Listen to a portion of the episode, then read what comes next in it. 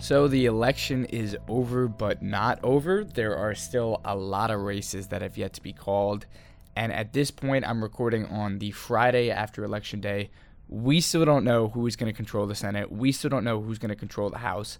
Um, if I was a betting man, I would say the Democrats would take the Senate and Republicans would take the House. That is the prevailing wisdom at this point.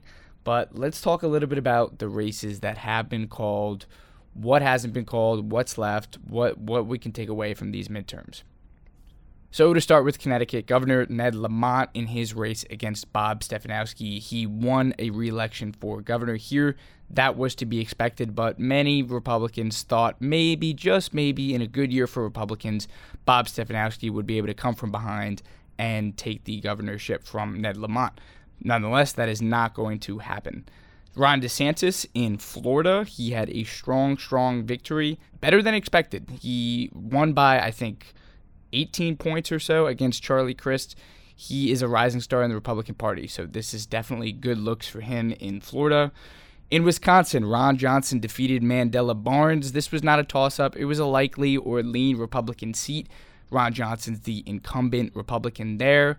That is a big win for Republicans to try to, if they have any hope for retaining the Senate, that was a big seat for them to win. The only true toss up that has been called is in Pennsylvania, where John Fetterman defeated Dr. Oz um, despite having a stroke a few months ago, despite having a poor debate to, debate performance because the speech was affected by his stroke. He comes out on top there.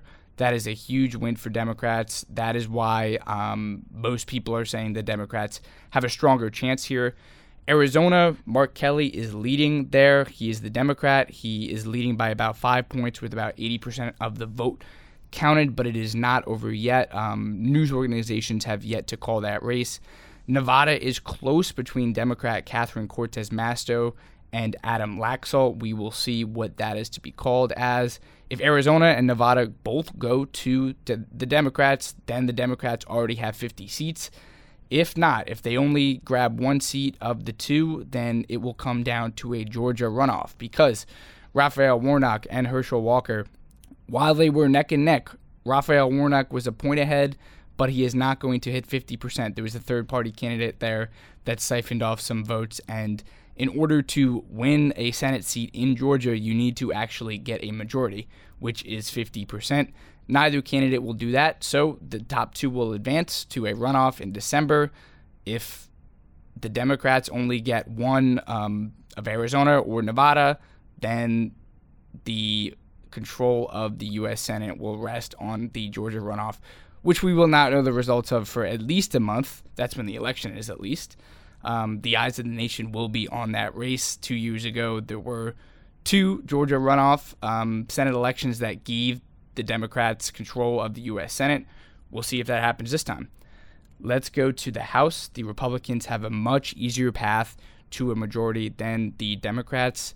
In order to have control of the House of Representatives, you need 218 seats. Uh, the Democrats have a razor, razor thin majority right now. With this election, we're looking at 211 seats right now in the Republican column and 196 in the Democratic column. 28 seats are still undecided, but as you can see by those numbers, Republicans only need seven more seats for a majority.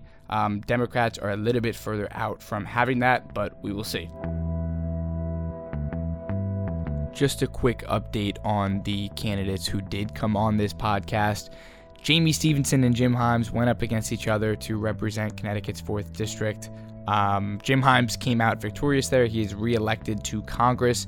Sean Scanlon will be the next state comptroller. Congratulations, Sean.